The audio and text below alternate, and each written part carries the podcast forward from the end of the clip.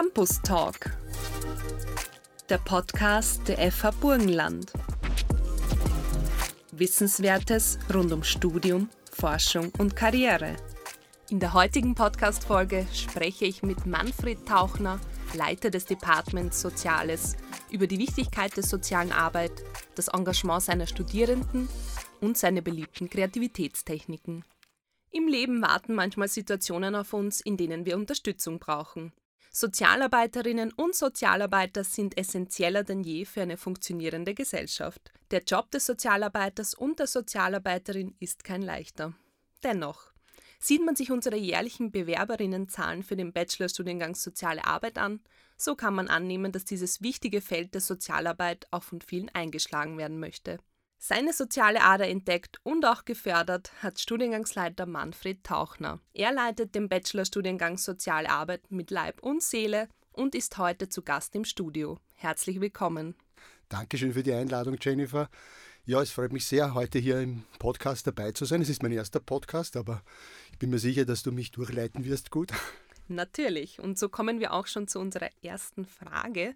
Warum sind denn Sozialarbeiterinnen und Sozialarbeiter wichtig für die Gesellschaft? Welche Leistungen erbringen sie?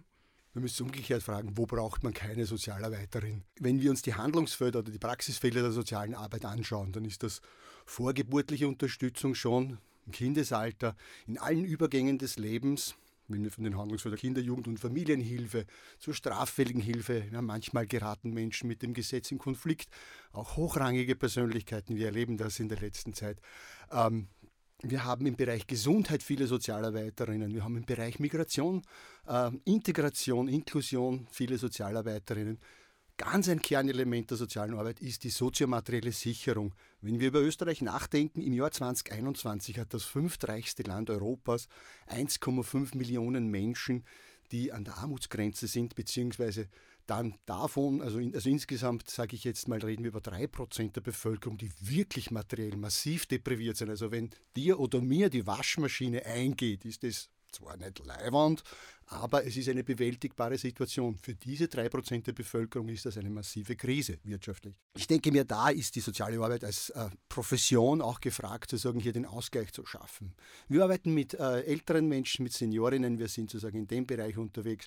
Wir bemühen uns, äh, die Gendergerechtigkeit auf die Beine zu stellen, ja, gemeinsam mit den äh, Frauen und Männern zu sagen, schauen wir, dass wir eine gendergerechte Gesellschaft zusammenbringen.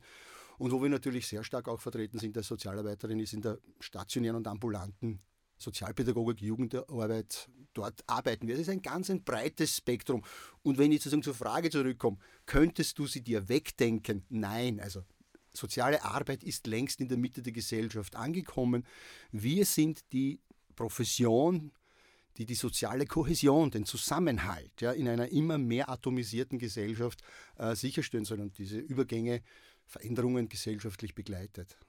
Du hast es gesagt, die soziale Arbeit ist nicht mehr wegzudenken. Was würdest du sagen, wie hat sich die soziale Arbeit in den letzten fünf bis zehn Jahren verändert? Ja, unsere Gesellschaften sind jetzt hochdynamisiert. Also wir hätten uns nicht denken können, wie die Digitalisierung und die neuen Kommunikationsmedien unsere Welt verändern. Ja? Und auch das Kommunikationsverhalten und das Gruppenverhalten und die äh, sozialen Netzwerke verändern. Ja? Hier muss die soziale Arbeit ähm, mitgehen ein Stück. Nicht vergessen darf aber werden, dass wir, wenn wir hier bei dem Studio sind live, ja, äh, dann sind wir ganz kommunikativ sehr eng in Beziehung. Ja. Du liest meine Körpersprache, du bekommst mit, wie es mir geht, dass ich nervös bin und was auch immer. Ähm, und wir sind in Beziehung, ja, äh, und dass wir sozusagen das Face-to-Face-Gespräch, die Beratung, das Tun in Gruppen als Menschen brauchen, ja, das muss die soziale Arbeit auch in diese neue Situation transformieren. Das heißt, wir können nicht darauf verzichten, dass wir Menschen in Beziehung miteinander sind. Wir können nicht in unseren Mastboxen zu Hause sitzen, 24 Stunden und unsere Arbeit abspulen. Wir sind soziale Wesen. Ja? Wir brauchen das, dass wir Menschen spüren und dass wir mit Menschen nicht nur in, äh, sage ich jetzt mal, organisatorischen und terroristischen Prinzipien zusammenarbeiten. Da werden wir kaputt als Menschen. Das ist auch Teil der sozialen Arbeit, Soziales aufrechtzuerhalten, weil es dem Menschen als Gesamtmenschen dient. Ja? Ausgeschlossen zu sein, isoliert zu sein, ist für Menschen ähm, gesundheitlich schädlich. Du hast gesagt, der Mensch braucht den Menschen und auch die soziale Arbeit muss mit der Zeit gehen. Wo siehst du denn die soziale Arbeit in fünf, zehn, sag ich mal, 20 Jahren? Wo sehe ich sie? Ich sehe sie weiter in der Mitte der Gesellschaft, weil wenn wir uns die Herkunft der sozialen Arbeit anschauen, sozusagen, sie ist ein Kind der Industrialisierung. Ja? Als äh, die Strukturen, die Agrarstrukturen zusammengebrochen sind, Anfang des 19. Jahrhunderts, sich die dörflichen Strukturen aufgelöst haben, dort, wo der Mensch recht oder schlecht, meistens schon gut versorgt war, als in, ein, in einem bäuerlichen Gefüge und dann in die Stadt gezogen ist und dort eben keine soziale Unterstützung, keine Netzwerke, sondern eher sozusagen ausbeuterische Situationen erlebt hat, gesundheitlich gefährliche Situationen erlebt hat. Äh, dort ist die Sozialarbeit entstanden. Dort haben sie Menschen organisiert, dort haben Menschen begonnen, professionell Hilfe zu leisten, das zu organisieren. Jetzt gehen wir in eine Gesellschaft hinein, die eine ähnliche Situation hat. Wir sind immer stärker urbanisiert. Ja? Es ballen sich die Menschen sozusagen in Ballungsräumen. Es gibt aber eine riesige Kluft zwischen Arm und Reich. Bedenken wir, dass 10 Prozent ja, der Menschheit 90 Prozent der Güter besitzen. Also die Spannungen sind riesengroß. Und sie, man kann sich das ungefähr vorstellen wie London 19. Jahrhundert. Also wir haben ähnlich soziale Spannungen. Und das auszugleichen, Kohäsion herzustellen, einen sozialen Ausgleich zu schaffen, diese Gesellschaft als fragiles Konstrukt ja, am Laufen zu halten, das wird eine Herausforderung für die soziale Arbeit in all den Handlungsfeldern sein. Wir leben in Mitteleuropa, wir leben auf der Butterseite. Ja? Da können wir sagen, wir können auch investieren in unsere sozialen äh, Zusammenhänge und das tun auch moderne Gesellschaften, weil sie wissen, wenn ich gute Erfolge in der Wirtschaft erzielen will, brauche ich sozialen Frieden. Und sozialer Friede ist ein Riesenasset. Ja. Wenn ich Leute auf der Straße habe, ja, äh, Leute, die im Alter nicht gut versorgt sind, Kinder, die nicht gut betreut sind, ja, weil keine Kinderbetreuung ist, da können Frauen nicht arbeiten. Ja, dann floriert meine Wirtschaft nicht. Und diese Transitionen, diese Problemstellungen zu bewältigen, wird eine Herausforderung für die soziale Arbeit sein. Digitalisierung wird ein Thema sein, ja, dass wir sagen, okay, Beratungsformen werden sich ändern. Ja. Wir, werden, wir haben es aus Covid auch gelernt, stärker online arbeiten müssen. Ja, was wird sonst auf uns zukommen? Die Globalisierung ist da. Ja. Menschen bewegen sich. Ja. Menschen bewegen sich aus Gründen, die wir hier in Europa schaffen, nach Europa. Ja. Wir können es nicht negieren, wir müssen es gemeinsam bewältigen und da ist die soziale Arbeit als Menschenrechtsprofession gefragt. Ja. Sozusagen, wie können wir menschenrechtlich sauber mit der Situation umgehen und dass Menschen als Menschen würdig behandelt werden in diesen Migrationsprozessen. Ja, wenn ich an die Lager in Moria denke oder wenn ich an die Lager in Jugoslawien denke, man denkt, das ist Europa 2021, haben wir nichts gelernt aus den Kriegen, die wir voriges Jahrhundert hatten. Ja? Was, was, was ist mit uns? Ja? Wir wissen, wie wir es handeln können. Ja? Dieselben Menschen, die vor 70 Jahren auf der Flucht waren, ja, sind heute die, die in Österreich sitzen und sagen, raus, niemand kann Millimeter. Äh, wir müssen es einfach bewältigen lernen. Wir haben die Mittel, wir sind ein reiches Land, wir profitieren von der Globalisierung, also unsere Waren werden exportiert und unsere Dienstleistungen werden exportiert. Wir müssen uns auch unseren Anteil leisten. Das ist dieser eine Teil. Und ecologically uh, conscious social work wird gefragt sein. Wir haben im neuen Curriculum einen Schwerpunkt ecologically conscious social work, weil das Bewusstsein der Menschen zu sagen, wenn wir keinen Planet B haben, ja, dann müssen wir jetzt alle Bevölkerungsschichten erreichen mit dem Thema Nachhaltigkeit. Es ist kein Bobo-Thema, ja, sich biologisch ordentlich zu ernähren und an der Energiewende teilzuhaben. Braucht es politische, braucht es aber soziale Strukturen, um diesen Bewusstseinswandel zu tragen. Ich kenne es aus der Praxis der sozialen Arbeit. Ich bin 25 Jahre in der Bewährungshilfe, länger schon. Der erste Faktor, der mal dran glaubt, wenn jemand am Semmel ist, ja, ist die Umwelt. Da nimmt keiner mehr Rücksicht darauf, wie ich heize. Die ärmsten Menschen müssen mit den schlechtesten Brennstoffen heizen, mit den teuersten. Ja. Da nimmt keiner mehr Rücksicht, ob das Auto hinten raucht. Es geht um mein nacktes Überleben. Ja. Also da müssen wir sozusagen Möglichkeiten schaffen, dass diese Menschen, dass alle Menschen, ja auch einkommensschwächere Schichten äh, von dieser Nachhaltigkeit profitieren ja, und auch diese Wende mitmachen. Sonst da haben wir es nicht gemeinsam.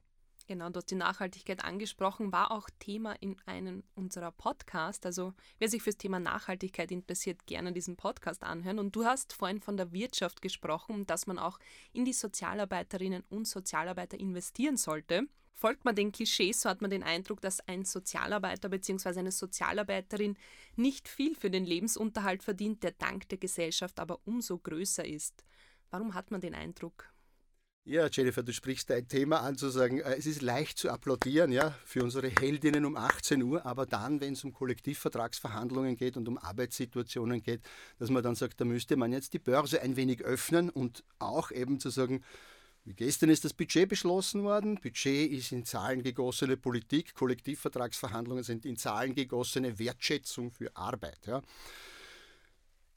Die Sozialarbeit hat sich so professionalisiert, ja, dass man glücklicherweise eine Situation haben, wo es auch Zusammenschlüsse gibt, wo die Sozialwirtschaft Österreich, wo der Vorsitzende Erich Fenninger übrigens in unserem Studiengang auch soziomaterielle Sicherung äh, lehrt, äh, dass der dann sozusagen mit großen Einrichtungen der Sozialarbeit in Kollektivvertragsverhandlungen geht ja, und versucht, gute Abschlüsse zu erzielen. Er auf der Arbeitgeberseite, er ist der Chef der Volkshilfe ja, und das der Sozialwirtschaft und dann halt die Gewerkschaften. Und wir haben jetzt eine Situation, dass man mit einem Bachelor of Arts in Social Sciences als Sozialarbeiterin, als Sozialpädagogin der Verwendungsgruppe 8, Achtung Werbung, 2661,20 Euro brutto verdient im ersten Jahr. Das ist nicht schlecht für die Gesamtsituation. Also man geht mit 1861 Euro netto heim, wenn man nicht sozusagen nur Zulagen bekommt so schlecht bezahlt ist es dann nicht. Es ist schon, es kann immer mehr sein. Ja.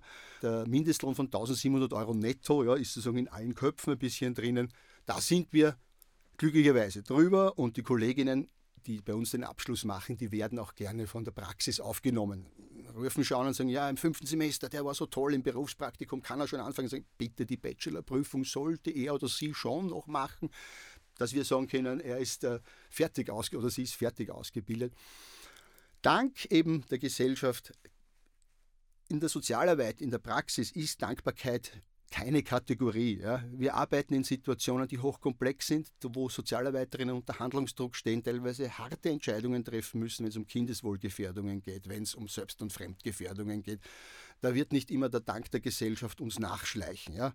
Aber wir sind der Gesellschaft verpflichtet, wir sind dem Klienten, der Klientin verpflichtet und wir sind unserer eigenen ethischen, professionellen Haltung verpflichtet. Ja, also man sagt, was ist hier ethisch zu tun? Diese drei, sage ich jetzt mal, Fixsterne leiten uns in der Arbeit.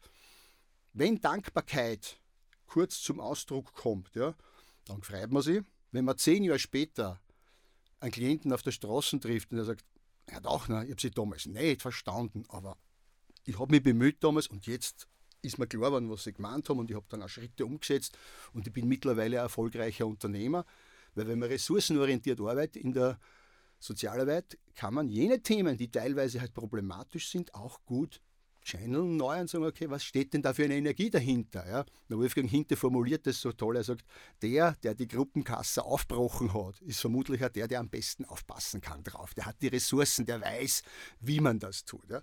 Mit diesen Ressourcen positiv zu arbeiten, ja?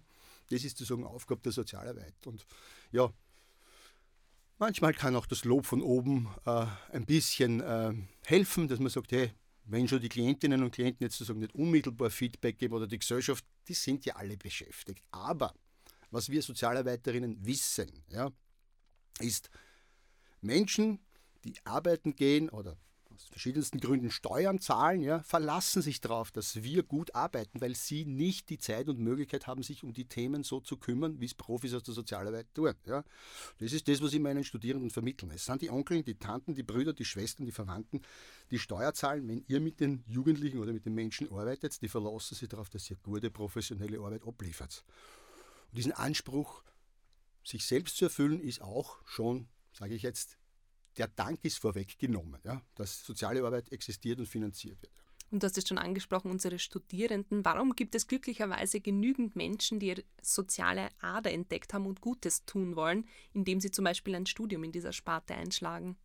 Die, ähm, häufig kommt mit den Aufnahmeverfahren unter, ja, dass die Kolleginnen schon andere Studienrichtungen erwogen haben und überlegt haben oder auch schon begonnen haben, ja, aber dann sagen, wie will näher am Menschen arbeiten. Und das ist das, was die Sozialarbeit äh, immer bietet. Ja? Und das ist sozusagen ein großer Motivator. Also ich sage, okay, ja, ich will mit Menschen arbeiten und ich kann mich während meiner Arbeit, ja, ich fange als junger Mensch vielleicht noch nach der Matura an, ja, mit verschiedensten Altersgruppen äh, sozusagen beschäftigen und mit denen arbeiten. Es ist also keine sage ich jetzt, eine Monokultur. Ja? Ich arbeite nur mit Jugendlichen und bleibe bis zum 65. Lebensjahr Berufsjugendlicher. Ja? Es wird Zeiten geben, da arbeite ich mit Kindern und Jugendlichen. Es wird Zeiten geben, da arbeite ich mit Schuldnern und Schuldnerinnen. Es wird Zeiten geben, da arbeite ich in der, vielleicht in der Vorbereitung des Übergangs vom Beruf in die Pension und dann vielleicht auch in die Pflege. Also das ist sozusagen die Dynamik dieser Geschichte, ist sehr attraktiv, war damals auch in meiner Entscheidung attraktiv, dass ich gesagt habe, ich will etwas haben, wo ich sozusagen wirklich auch ein breites Spektrum habe.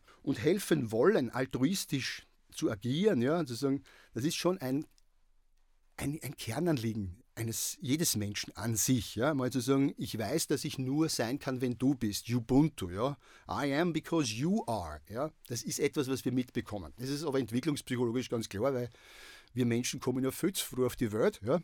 und kriegen irgendwie mit, okay, wenn uns nicht jemand äh, ein bisschen stützt und nährt und wir so das lernen, ja, miteinander zu sein, dann haben wir wenig Überlebenschancen. Und das überträgt sich auch auf die, auf die Gesellschaft. Wir können gemeinsam Dinge bewältigen. Ja.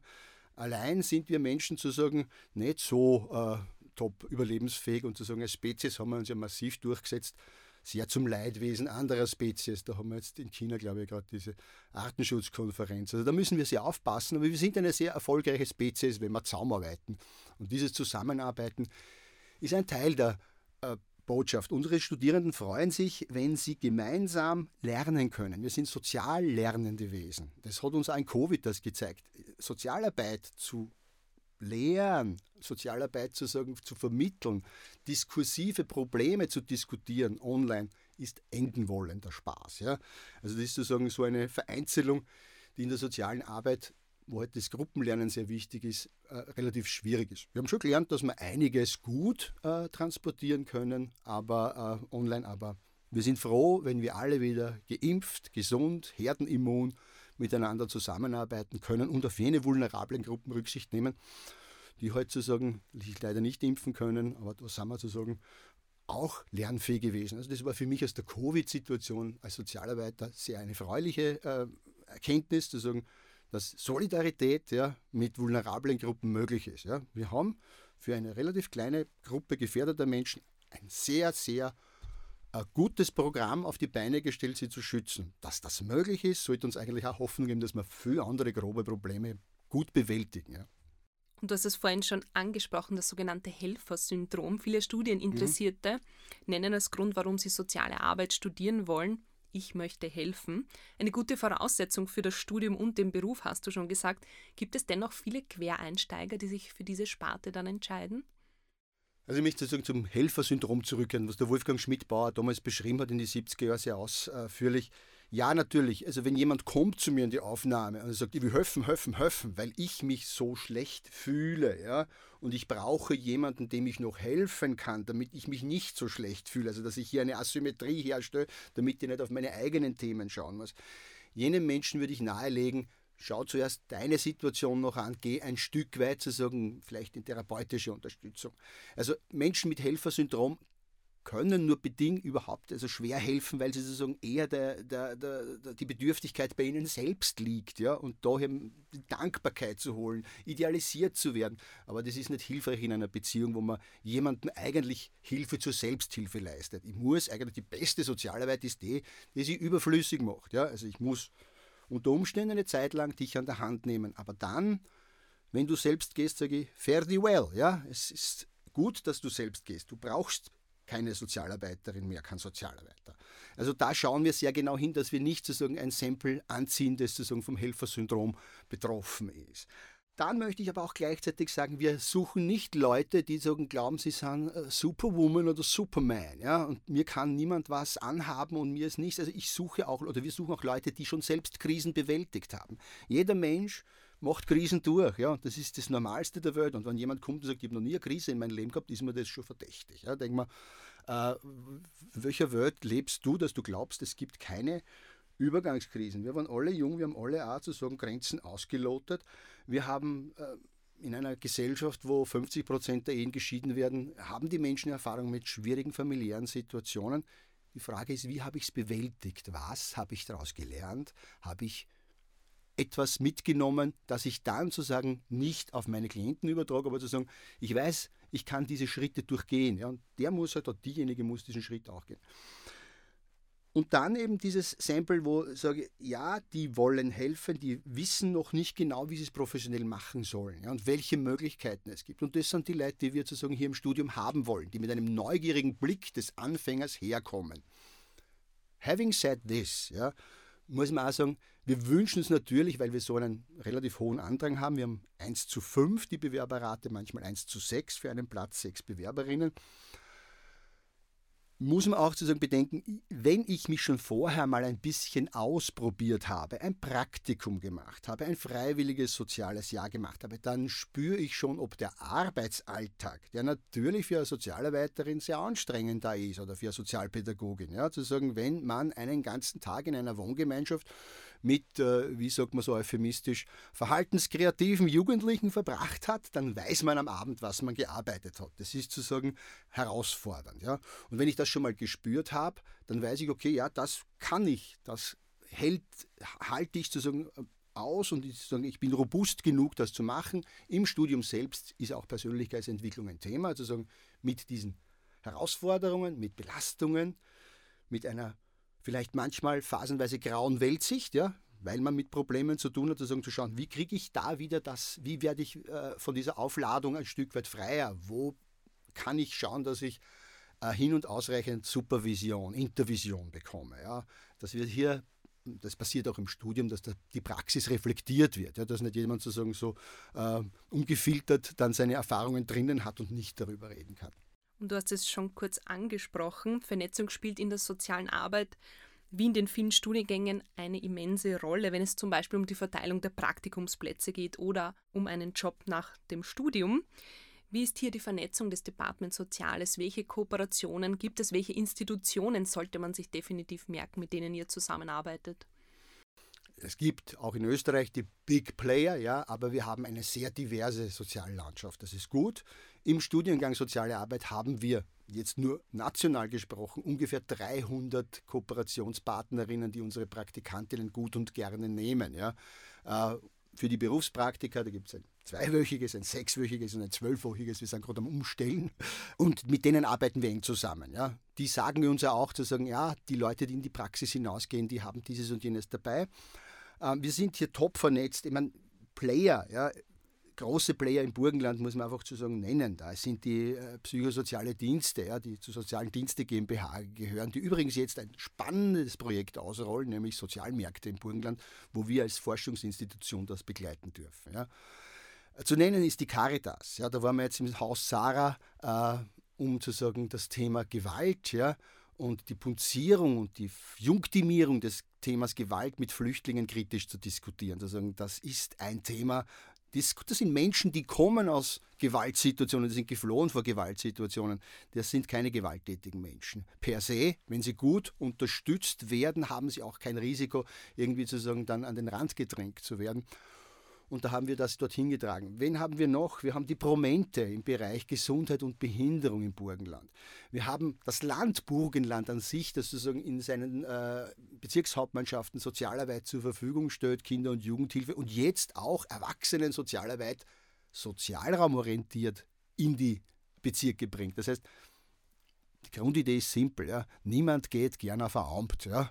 Äh, und gerade auch nicht, wenn ich ein soziales oder eine schwierige Situation zu Hause habe, ja, das ist irgendwie sozusagen so konnotiert, Amt ja, und Bürokratie. Diese Sozialarbeiterinnen, diese erwachsenen Sozialarbeiterinnen sollen draußen im Feld sein. Die sollen eigentlich ganz niederschwellig in den Sozialmärkten verfügbar sein als Drehscheiben und Informationsdrehscheiben. Wo sind wir noch gut vernetzt? Mit den Gewaltschutzzentren, mit den Frauenberatungseinrichtungen. Das ist unser momentanes Forschungskernthema. Wir haben den Frauenbericht gemacht, wir haben die Frauenarmutsstudie gemacht. Der Ferner Kreiger von der Suchtkoordination Burgenland kommt zu uns an die FH mit einer Gruppe von äh, Kolleginnen aus der Exekutive, um sozusagen die Suchtstrategie des Burgenlandes zu besprechen ja, und auch uns mit studentischer Forschung einzubinden. Ja. Das ist sozusagen dieses direkte im Studium schon ins Feld hinausgehen. Ja. Wir sind mit dem Landesjugendreferat eng vernetzt, weil wir sozusagen die Jugendarbeit auch vorangetrieben haben im Studium und immer wieder mit Kreativprojekten rausgehen. Und dazu sagen, schlägt mein altes äh, Sozialarbeiterherz noch höher. Endlich ist die Schulsozialarbeit im Burgenland implementiert. Wir haben damals die Implementierungsstudie machen dürfen. Und es sind Absolventinnen von uns, die diese Einrichtung jetzt schon leiten ja, und die dort mitarbeiten. Es ist für mich als äh, sage ich jetzt, alten Lektor so schön zu sehen, in die Praxis hinauszugehen. Und das sind unsere Absolventen, die schon das Gesicht der sozialen Arbeit im Burgenland, in Niederösterreich, in Wien verändern. Ja, du machst eine Bürotür auf oder du gehst in eine Institution ein und da sagt jemand, ah, hallo Herr Tauchner oder beziehungsweise zur Sponsion bieten wir das Du-Wort an, hallo Manfred. Du hast es kurz angesprochen, auch im Bereich der Forschung ist es nicht unerheblich, im Bereich der sozialen Arbeit zu forschen und Schlüsse für die tagtägliche Arbeit zu ziehen. Ein vor kurzem gestartetes Projekt Seed Hub unterstützt sozusagen ein lebendiges Ökosystem sozialer Unternehmerinnen und Unternehmen der Grenzregion Slowakei-Österreich. Zugutekommen wird das im Projekt entwickelte Programm zur Vernetzung und Förderung heimischer Einrichtungen und zahlreichen Institutionen von der Caritas, der Pannonischen Tafel bis zu den Heinzelfrauen. Welche Rolle spielt hier das Department Soziales? Ja, wir sind hier, ähm, möchte ich sagen, äh, mit dem Department Wirtschaft als äh, Unterstützende dabei. Ja, es ist nicht ein Kernforschungsthema von uns, aber es ist ein hochspannendes Thema, Social Entrepreneurship. Das ist auch für unsere Studierenden in Zukunft, wenn sie sich selbstständig machen wollen, beziehungsweise wenn sie kreative Ideen umsetzen wollen, ähm, ein, ein, ein Thema. Warum ich gern mit den Wirtschaftlern zusammenarbeite, ist, sozusagen, das auch deutlich zu machen, das Thema Social Return on Investment ja, sozusagen gehört stärker in den Vordergrund gerückt. Wenn ich einen Euro investiere in ein Kind, ja, das ich früh genug unterstütze, dann kommt mir das dreifach zurück. Wenn ich einen Euro investiere in Sozialmärkte, kommt mir das achtfach zurück also diese Dimensionen auch wirtschaftlich zu betrachten. Wir leben, this is a, in die Comics, also this is a, eine Wirtschaftswelt, ja.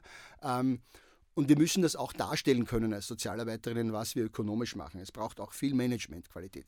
Wie gesagt, Seed ist da sind wir, da arbeiten wir ein Stück weit den Kolleginnen zu. Wir können gut organisieren, wir sind top vernetzt, das heißt, äh, das bringen wir auf die Reihe. Wir können auch sozusagen qualitative äh, Forschung machen. Wir haben Interviews mit, äh, mit den Partnerinnen gemacht. Wir machen auch die Workshops und Curricula, wir sind da dabei. Bratislava waren wir am 24. September, das war ein toller Erfolg. Ich habe damals das Thema hereingebracht, zu sagen, wir müssen uns mit der Slowakei und Österreich eigentlich mal ordentlich abtauschen zur Situation der Pflege. Ja? Also wir ziehen Pflegerinnen ab aus der Slowakei, die in irgendwelchen teilweise seltsamen Arbeitsverhältnissen scheinselbstständig in Österreich arbeiten, dort eine Konkurrenzsituation schaffen, eine seltsame. Das Thema war, sage ich, ein Thema, ein, das ein Leibthema von mir und das haben wir gut heben können. Gemeinsam bin da sehr dankbar der Katharina Brokova aus Bratislava äh, und der Nina Trinkel und dem Hannes Breit, die sozusagen uns als Sozialarbeiterinnen, wir sind sozusagen ein bisschen sozusagen die, die, die äh, äh, wie, wie, wie, kann ich es wie kann wie kann äh, gut formulieren? Wir sind so ein bisschen der Schnittlauch auf der Suppe. Ja. Äh, der wirtschaftlichen Suppe, genau. Und du hast gesagt, Forschungsprojekte wie diese sind eine gute Gelegenheit zu Netzwerken und Verbindung für Studierende zu Unternehmen mhm. zu schaffen. Und angesprochen hast du auch die Kreativität in deinem Department. Mhm. Nicht zu vernachlässigen in deinem Studiengang und was auch dich persönlich ausmacht, ist die Kreativität. Studierende üben bereits während der Studienzeit unterschiedliche Kreativitätstechniken und nicht ungewöhnlich ist es, wenn man plötzlich Studierende im Innenhof mit einer Gitarre spielen und singen hört. Warum ist Kreativität in der sozialen Arbeit gefragt? Aus zwei Gründen. Das eine ist, es ist vom Studium her gefragt. Warum, wenn ich äh, Inhalte gut transportieren will, ja, dann brauche ich gute Emotionen dazu. Ja. Ich brauche ein Lächeln, um lernen zu können. Wenn ich frumpy drinnen sitze, werde ich mir nichts merken. Ja.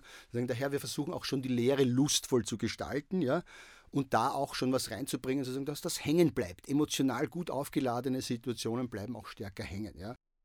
Sozialarbeiterinnen müssen ihr kreatives Potenzial trainieren, ja, um äh, sozusagen lösungsorientiert arbeiten zu können. Think outside the box. Ja? Äh, ich glaube, Einstein ist, der sagt, äh, Wahnsinn ist, wenn man immer wieder versucht, dass, wenn man immer wieder dasselbe macht und mit anderen Ergebnissen rechnet. Und wir arbeiten mit Menschen, deren Lösungsversuche möglicherweise zu Problemen für andere geworden sind oder deren Lösungsversuche nicht mehr ausreichen, deren Coping-Strategien, so wie sie es gewohnt sind, nicht mehr ausreichen. Und da braucht es dann sozusagen einen kreativen Prozess in der sozialen Arbeit, um diese neuen Lösungswege zu suchen. Und da hilft es zu sagen, wenn man schon im Studium rausgeht. Und ganz wichtig, Studierende ja, sind äh, ja nicht sozusagen hier, um mit einem Nürnberger Trichter mit Wissen befüllt zu werden. Die bringen ja schon viel mit. Ja? Und wenn wir das nicht heben im Studium ja, und dann nicht die anderen davon profitieren, dann wären wir sehr blöd. Ja? Und wir holen das heraus, um das gesamte Studium, die gesamte Gruppe zu sagen, ein Stück weit zu heben. Und dann kommt plötzlich in diesen Kreativitätslehrveranstaltungen auch heraus, ah, die Kollegin kann nur das, der Kollege ist geschickt auf dem, der kann Video produzieren, der kann äh, Tontechnik, der kann dieses Musikinstrument, der hat im kontemporären Ausdruckstanz schon eine Meisterschaft gewonnen. Ähm, all das ist da und da bitte ich immer die Studierenden, mhm. nehmt das mit hinaus. Ihr wisst ohnehin, wo ihr es dosiert einsetzen müsst. In der amerikanischen Sozialarbeit, der, der, der Sastro sagt, Social Work is partly knowledge and partly an art. Ja, also viel Wissen, aber auch Kunst, nämlich etwas zu tun, etwas zu üben, etwas zu praktizieren, seine eigene Praxis zu finden. Ja. Und es ist ja kein Geheimnis, wenn schon deine Studierenden ihre kreative Ader im Studium ausleben können, so sollte auch der Studiengangsleiter dementsprechend kreativ veranlagt sein. Und das bist du definitiv. Mit deiner Band Pannonian Redpack schwingst du gerne das musikalische Tanzbein und hast schon an der FH Burgenland für ganz viel Stimmung gesorgt, beispielsweise beim vergangenen Online-Weihnachtswurlitzer in Zeiten von Corona. Welche Aktionen beispielsweise auch rund um die Weihnachtszeit, aber nicht nur, gab es die letzten Jahre seitens des Department Soziales? Wir haben es uns zu einer guten Tradition gemacht, auch in Zusammenarbeit mit der Kollegin, die die Incomings betreut, rund um Weihnachten ähm, einen Wunschpunsch zu veranstalten, ja, wo wir die Studierenden schon Anfang des ersten Semesters darauf vorbereiten und sagen, ihr seid jetzt ins Studium der sozialen Arbeit gekommen und die erste kleine Herausforderung ist, innerhalb der FH Burgenland im äh, Dezember etwas auf die Beine zu stellen. Das ist schon mal eine logistisch-organisatorische Challenge, aber auch eine Kreativ-Challenge. Also sagen, wie gestalte ich das, dass das ein guter Tag wird? Und dann haben wir meistens Studierende dabei, die ohnehin gern Weihnachtslieder auf die Beine stellen. Dann gibt es Leute, die backen, stricken gerne. Äh, dann gibt es Leute, die schenken gerne aus und organisieren sozusagen den Wunschpunsch. Und die ganze Kreativ- und Werbe- und Promo-Sache äh, rundherum organisieren sie selbst. Und dann kommt etwas raus, was äh, manchmal zum Leidwesen der anderen Studiengänge laut wird, aber dann kommt auch eine äh, voriges Jahr, also nicht voriges Jahr, danke Covid, sondern äh, im Jahr davor hatten wir zum Beispiel eine Band von einer Einrichtung für Menschen mit Behinderung da, die haben sozusagen hier äh, coolen Pop gespielt, 20 Menschen aus einer Werkstätte, die sozusagen auch mit ihrer Gruppenleitung neben der Arbeit, die sie machen, auch kreative Dinge machen. Also das ist ja in der Arbeit drinnen. Wir hatten eine Dudelsack-Bläserin da äh, von der Dudelsack-Gruppe in Stabrunn, glaube ich, das war eine Studierende von uns, wunderbar, also sozusagen Highland Pipes zu hören im Innenhof. Natürlich ist es dann unter Umständen manchmal schwierig, äh, einen Code einzutippen an einem Freitagnachmittag, wenn da unten Dudelsack gespielt wird. Äh, sorry, Christian Bühl.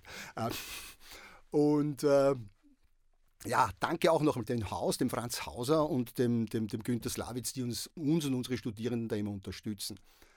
Und dann kommt eben der Mehrwert dazu. Menschen kommen, Menschen lernen die FH Burgenland kennen, die Verwandten unserer Studierenden kommen und sagen, ah, was ist da Tolles los?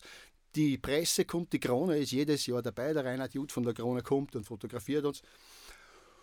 Und dann bleibt ein bisschen Geld über. Ja? Und dann haben wir rund 2.000 bis 3.000 Euro, 3.000 Euro beim letzten Mal, die wir dann als kleine Benefizaktion äh, zu sagen, entweder an Familien Burgenland oder zuletzt immer wieder nach Tansania, wo die FH Burgenland ja einen Schwerpunkt hat in Tansania, wo das Department Energie und Umwelt und Gesundheit schon hinarbeiten und wir auch schon Praktikantinnen hatten und wo wir sozusagen versuchen, mit diesem Geld, das dort natürlich einen größeren Hebel hat, äh, etwas zu bewegen. Da haben wir schon einer Kollegin äh, das Studium der Landwirtschaft finanzieren können, ohne dass das jetzt sozusagen äh, sage ich, patronisierend so ist, ja, wir machen da ein bisschen so Aktionismus, sondern ja, es bleibt was über, was machen wir Sinnvolles fokussiert damit. Und dass die Camilla Kaspert jetzt ihr Landwirtschaftsstudium abgeschlossen hat, verdanken, verdanken wir der Trinkfreudigkeit unserer Studierenden und ihrer, äh, der von ihnen geladenen beim Wunschpunsch. Ja. Und ich hoffe, Martina Landl, du hörst den äh, Podcast mit. Du hast mich schon angesprochen auf den Wunschbund. Ich hoffe auch, dass der Erwin Gollner, der Martin Möhl und unser Geschäftsführer, der Magister Behm, äh, für, diesen für diese Weihnachten eine Möglichkeit finden, safe äh, äh FH Weihnachten Wunschpunsch auf die Beine zu stellen. Wir werden alle Regeln 3G springen können, das haben wir schon gelernt. Mittlerweile sind wir geschickt genug. Es findet auch im Innenhof statt. Also wenn es möglich ist, würde ich gerne mit den Studierenden wieder diesen Wunschpunsch machen.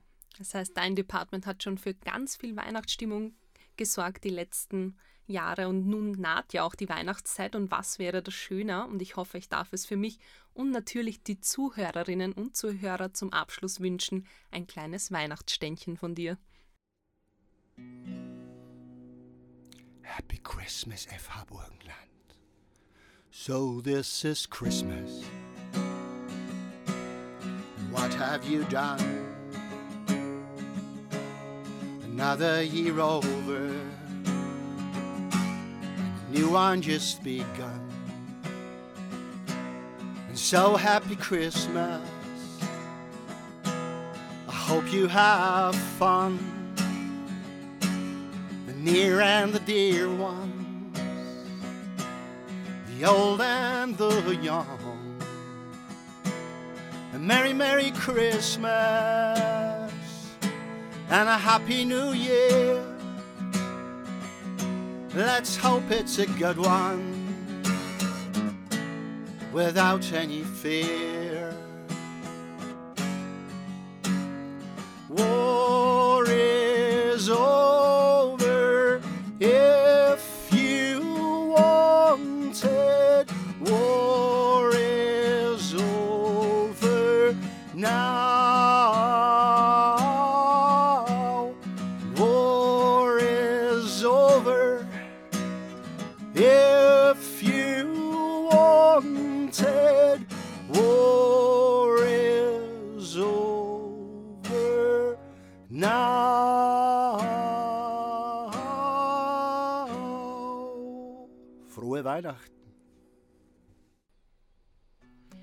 Lieber Manfred, Applaus, Applaus. Vielen Dank für diese Einstimmung auf die Weihnachtszeit. Ich bedanke mich für das Gespräch und wünsche dir als auch allen Zuhörerinnen und Zuhörern frohe Weihnachten. Frohe Weihnachten auch dir, liebe Jennifer, und einen guten Rutsch ins neue Jahr 2022.